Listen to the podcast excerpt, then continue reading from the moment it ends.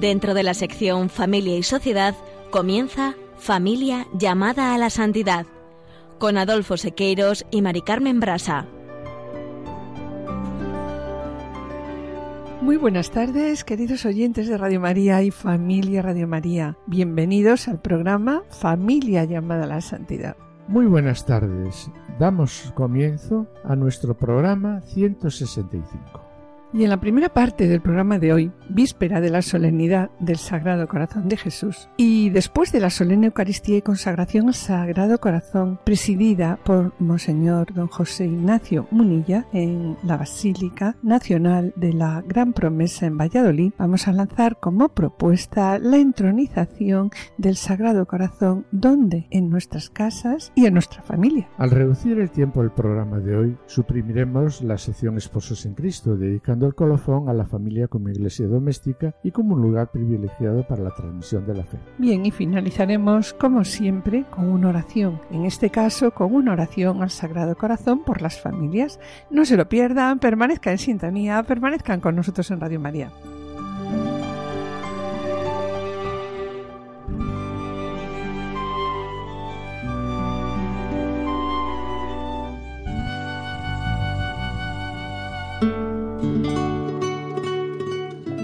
Con el corazón dispuesto, después de la solemne Eucaristía y consagraciones al Sagrado Corazón de Jesús, presidido por Monseñor Don José Ignacio Munilla, y resonando en nuestras almas las palabras del Sagrado Corazón, comenzamos hoy el programa, víspera de la fiesta del Sagrado Corazón, recordando que durante mucho tiempo la entronización del Sagrado Corazón de Jesús en los hogares fue una práctica de piedad muy difundida entre los fieles.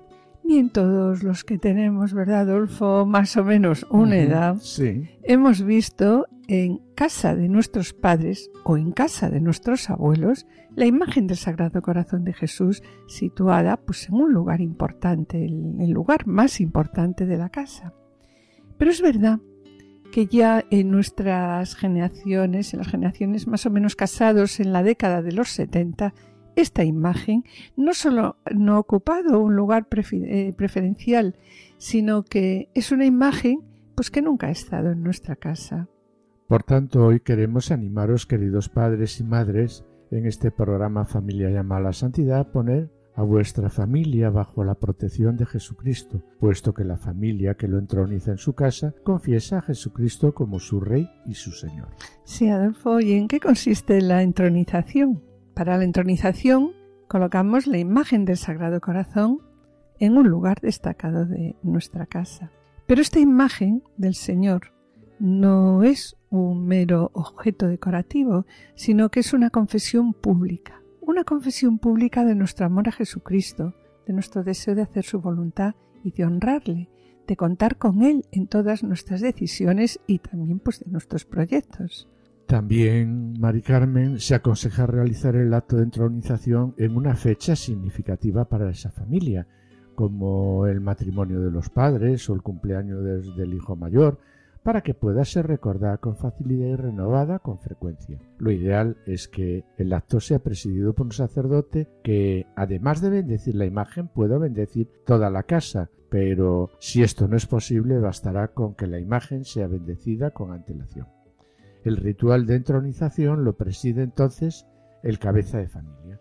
Sí, también, Adolfo, es muy importante, ¿no?, que la familia acuda a este acto pues bien preparada espiritualmente para poder vivirlo con plena conciencia. Conviene, los días previos, hablar a los hijos del acto que se va a realizar en casa y de las razones por las que lo hacemos. Y este día, antes de la entronización, conviene, primero, ir juntos a misa, comulgar, pues si es posible, y confesarse todos. Y por supuesto, como es un día grande para la familia, pues conviene también luego celebrarlo. Recordamos a San Juan Pablo II que, hablando de la familia y de la importancia de la familia en este periodo de la historia de la Iglesia, repetía su ilusión porque la familia fuese de verdad una pequeña iglesia doméstica. Y esta idea tan suya, idea que ya propuso el Concilio Vaticano II, y la verdad que tantas veces, ¿verdad?, hemos recordado en este programa nosotros a lo largo de estos 7 años a esta idea vamos a dedicar la segunda sección de este programa, la familia como iglesia doméstica y transmisora de la fe. Y de la oración. Sí.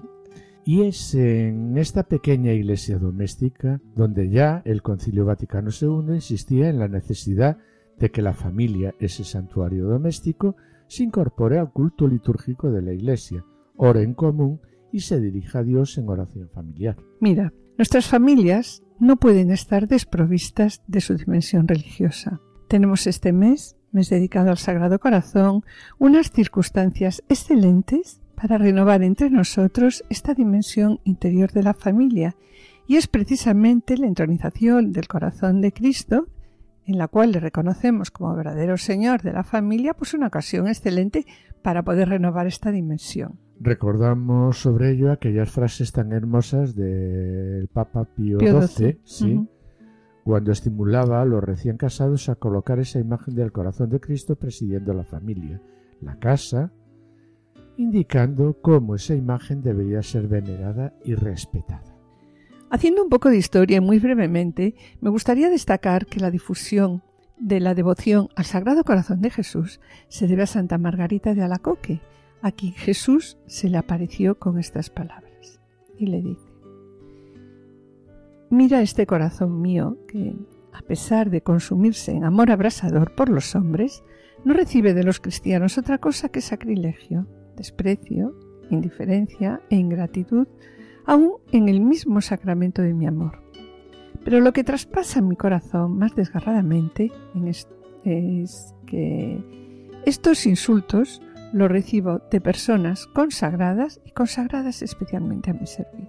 ¿Y qué te parece si recordamos las promesas que hizo Jesús a Santa Margarita y por medio de ella, pues también a todos los devotos de su Sagrado Corazón? Sí, las promesas que hizo Jesús son las siguientes.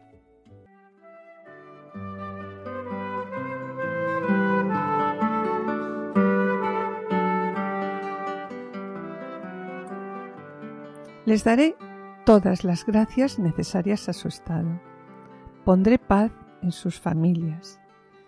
Les consolaré en sus penas. Seré su refugio seguro durante la vida y sobre todo en la hora de la muerte. Derramaré abundantes bendiciones sobre todas sus empresas. Bendeciré las casas en que la imagen de mi corazón sea expuesta y venerada. Los pecadores hallarán en mi corazón la fuente de la misericordia. Las almas tibias se volverán fervorosas. Las almas fervorosas se elevarán a gran perfección. Daré a los sacerdotes el talento de mover los corazones más empedernidos. Las personas que propaguen esta devoción tendrán su nombre escrito en mi corazón y jamás será borrado de él.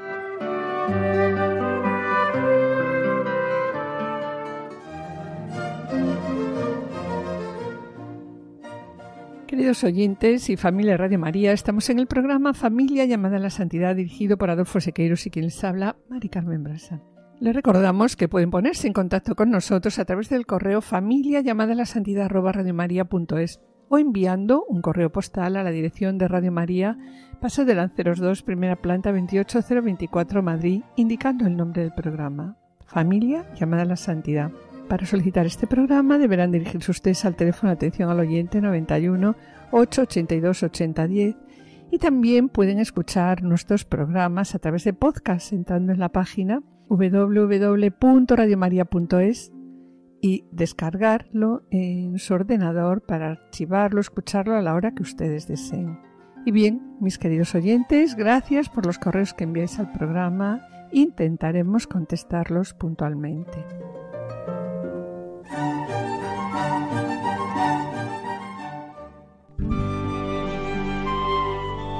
Colofón.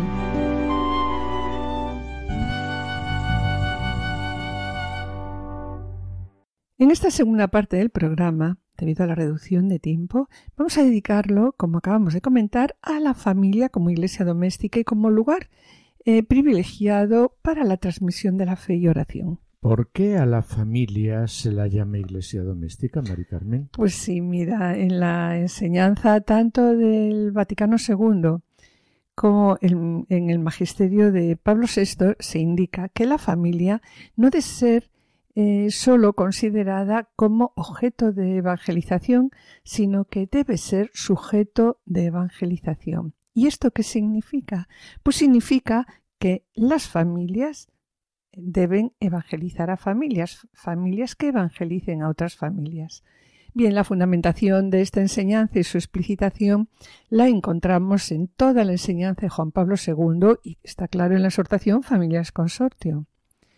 Y haciendo también muy brevemente, ¿no?, un poco de historia, tanto en la tradición cristiana como en la hebrea se incide mucho en que la primera transmisora de la fe a los hijos, ¿quién debe ser?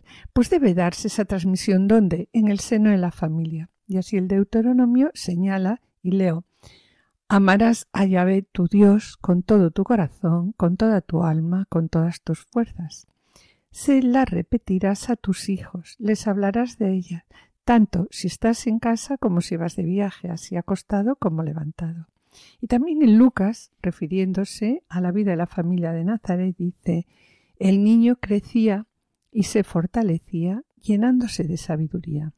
Pero, ¿dónde encontramos la primera referencia a la familia como iglesia doméstica? Sí, la encontramos en el Vaticano II, en la Lumen Gentium y en la Apostolicam Actuositatem, manifestando con estas palabras pues la función peculiar que la familia está llamada a desarrollar en la iglesia. Y como nos dice también Juan Pablo II en la Familias Consortio, ¿no?, en la familia cristiana se recibe la misión de custodiar, revelar y comunicar el amor como reflejo vivo del amor de Cristo por la humanidad y del amor de Cristo por la Iglesia. Vemos entonces cómo la familia es una comunidad de vida y una comunidad de amor, y también una comunidad de fe, esperanza y caridad. Es, por tanto, la familia como una iglesia en miniatura. Pero está claro, con unas características propias. ¿Cuáles son? Pues son los vínculos familiares naturales. Y entonces, bien, pues por todo esto es por lo que le llamamos a la familia iglesia doméstica. Y sobre la familia como iglesia doméstica, en los Hechos de los Apóstoles leemos que cuando se convertían deseaban también que se salvase toda su casa. Estas familias convertidas eran islotes de vida cristiana en un mundo no creyente. Recordamos aquí de lo que estás diciendo, recuerdo a Aquila y Priscila, ¿no?, cuya vida hemos presentado varias veces en nuestros programas, y a los que el apóstol Pablo llama sus colaboradores en Cristo Jesús, y a los que también expresa su gratitud en nombre de todas las iglesias, incluida la que se reunía en su casa. Vemos cómo, gracias a la fe y al compromiso apostólico de fieles laicos, de familias como las de Aquila y Priscila, el cristianismo ha llegado pues hasta nosotros, ¿no?, a nuestra generación. Y matrimonios como el suyo, fieles al compromiso de sus comunidades laicas, ofrecieron el humus al crecimiento de la fe.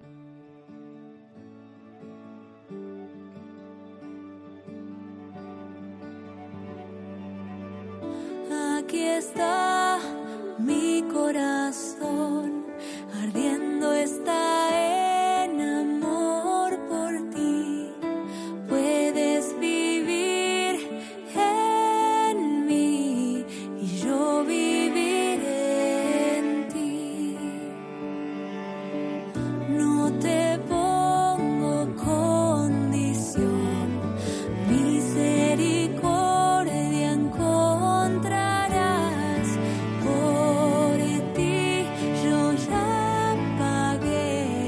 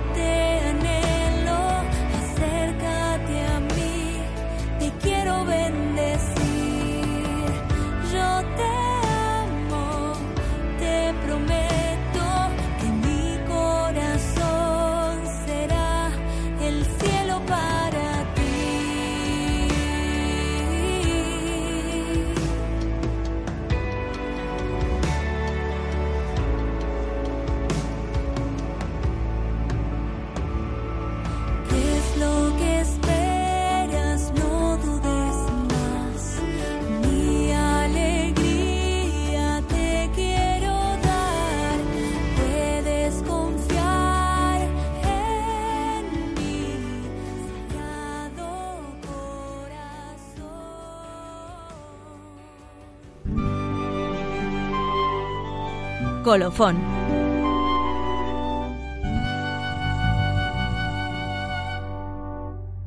Y sobre la familia, como lugar privilegiado para la transmisión de la fe, nos preguntamos, ¿no? ¿Cómo podemos transmitir la fe y la oración en nuestras familias? La oración en familia, según nos dice la Familias Consortio, es expresión de fe y ayuda a la integración de la fe y de la vida. Y continúa diciendo algo que a nosotros nos suena mucho, ¿no? Porque lo hemos repetido ya muchas veces. La familia que reza unida permanece unida. Permanece unida. Y recupera la capacidad de mirarse a los ojos, de comunicarse, solidarizarse, perdonarse mutuamente. Y comenzar de nuevo con un pacto de amor renovado por el Espíritu de Dios. Uh-huh. Y sobre la transmisión de la fe, el Catecismo propone: los padres han de ser para sus hijos los primeros anunciadores de la fe en su palabra. Y también con su ejemplo. Y añade, la educación en la fe por los padres debe comenzar desde la más tierna infancia, mediante el testimonio de una vida cristiana. El hogar es la primera escuela de la vida cristiana, donde se aprende la paciencia y el gozo del trabajo, el amor fraterno, el perdón generoso y sobre todo el culto divino por medio de la oración. Sí, y sobre las necesidades también de la oración en familia, queremos recordar aquí a Benedicto XVI, que subraya como la Iglesia doméstica está llamada a ser la primera escuela de oración. Y de esta manera Benedicto XVI invita a los padres y madres a inculcar a sus hijos el amor a la oración, porque si la oración, nos dice así, la oración no se aprende en familia, pues es difícil llenar después ese vacío. Y sobre la familia como transmisora de fe, escuchemos esta catequesis del Papa Francisco.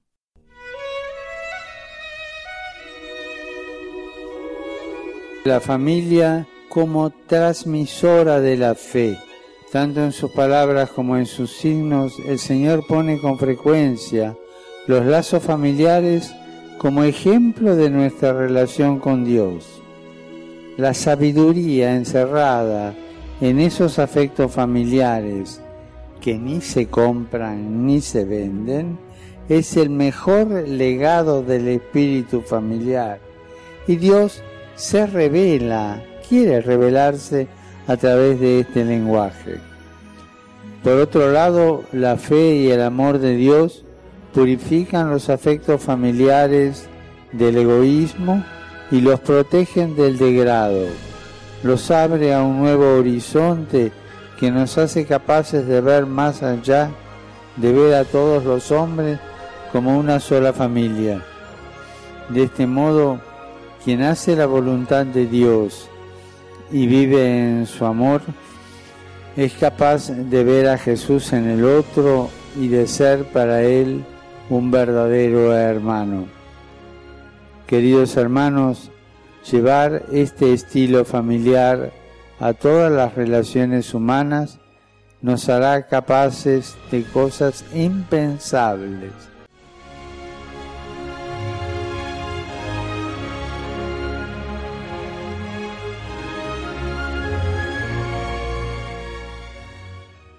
Continuando con la oración en familia, nos hacemos eco ahora de las palabras también del Papa Francisco en la exhortación Amoris Laetitia, cuando nos dice que la oración en familia es un medio privilegiado para expresar y fortalecer la fe.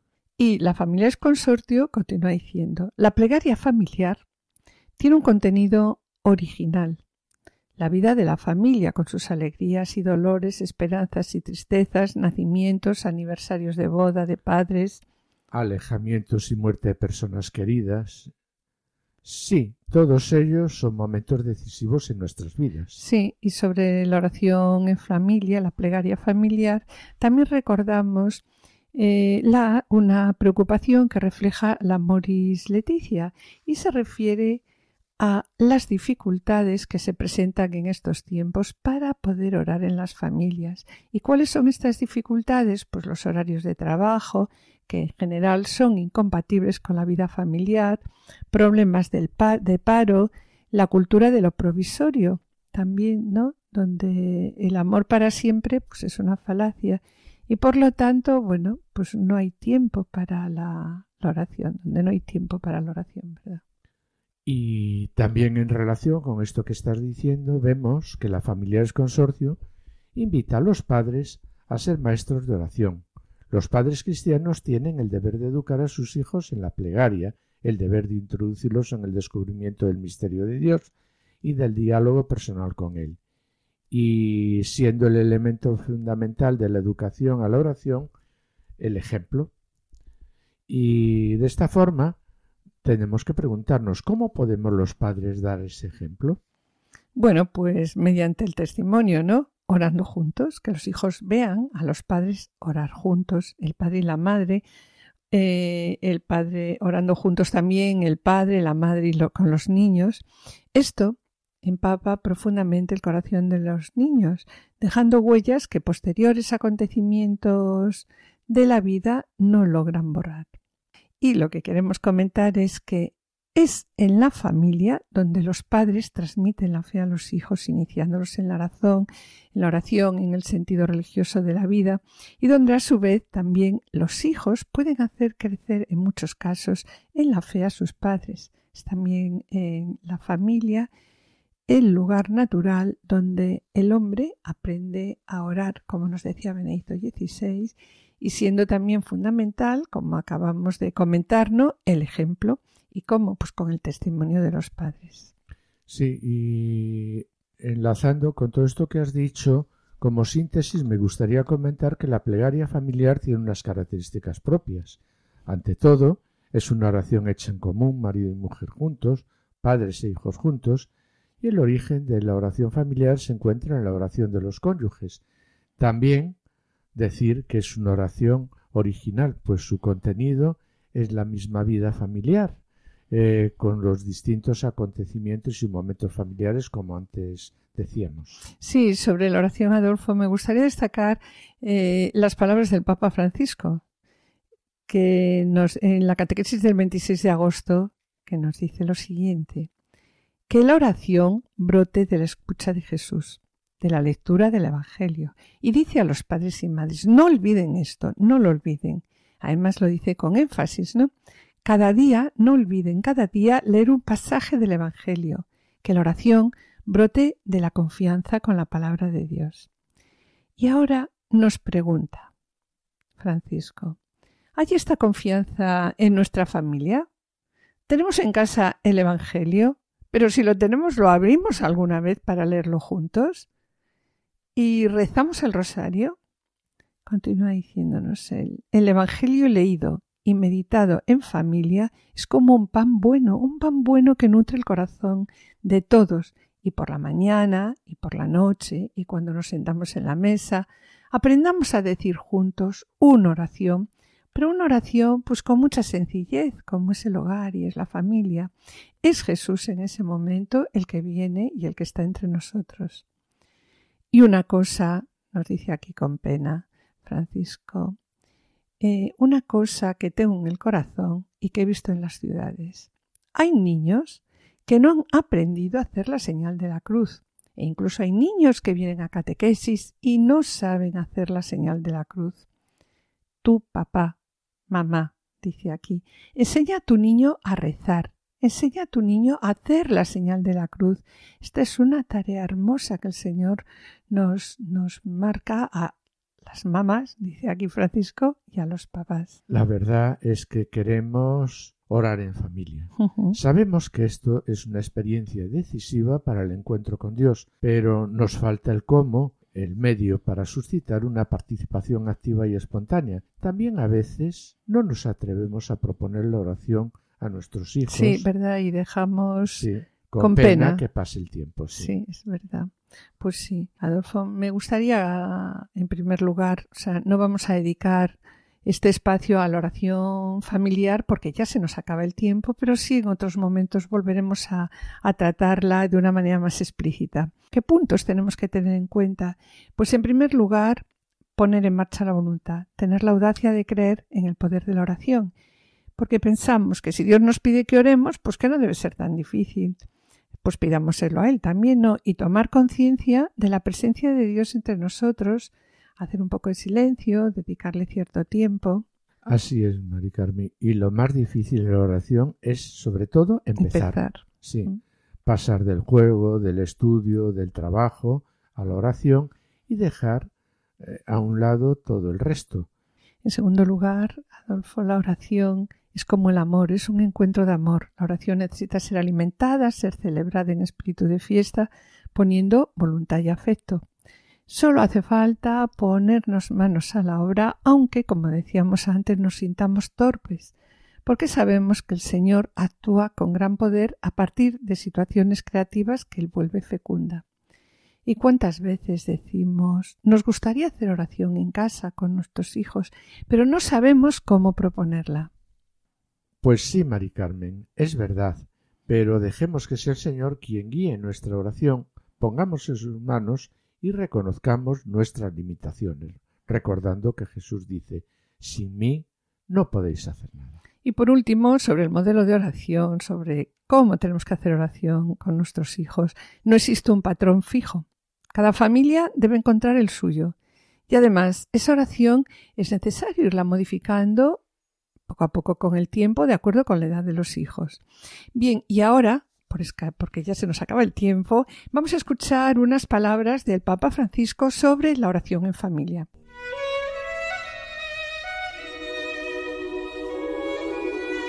La oración brota de la escucha de Jesús, de la lectura y familiaridad con la palabra de Dios.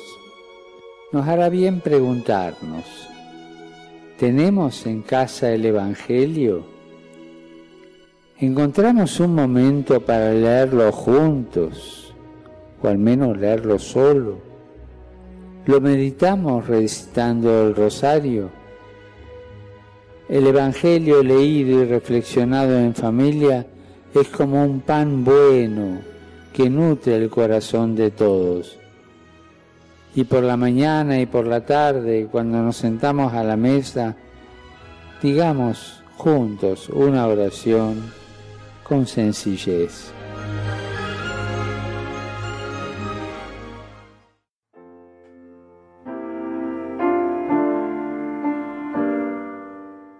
Finalizamos el programa de hoy con una plegaria muy conocida. Sagrado Corazón de Jesús, en vos confío. Y hoy vamos a pedir de una manera muy especial por las familias para que, a ejemplo de la familia santa de Nazaret, sean hogares donde Dios sea el centro y se cultive el cuidado solícito y la capacidad de sacrificio. También pedimos, Señor, por las familias divididas y heridas por el orgullo y la soberbia que no saben perdonarse ni tampoco respetarse. Queremos recordar también en estos momentos de sufrimiento a los enfermos y pedimos por todos ellos para que vivan configurados a Cristo crucificado en el cuerpo y en el espíritu y para que, sostenidos en su debilidad y ofreciendo sus sacrificios, cooperen con Cristo en la redención del mundo.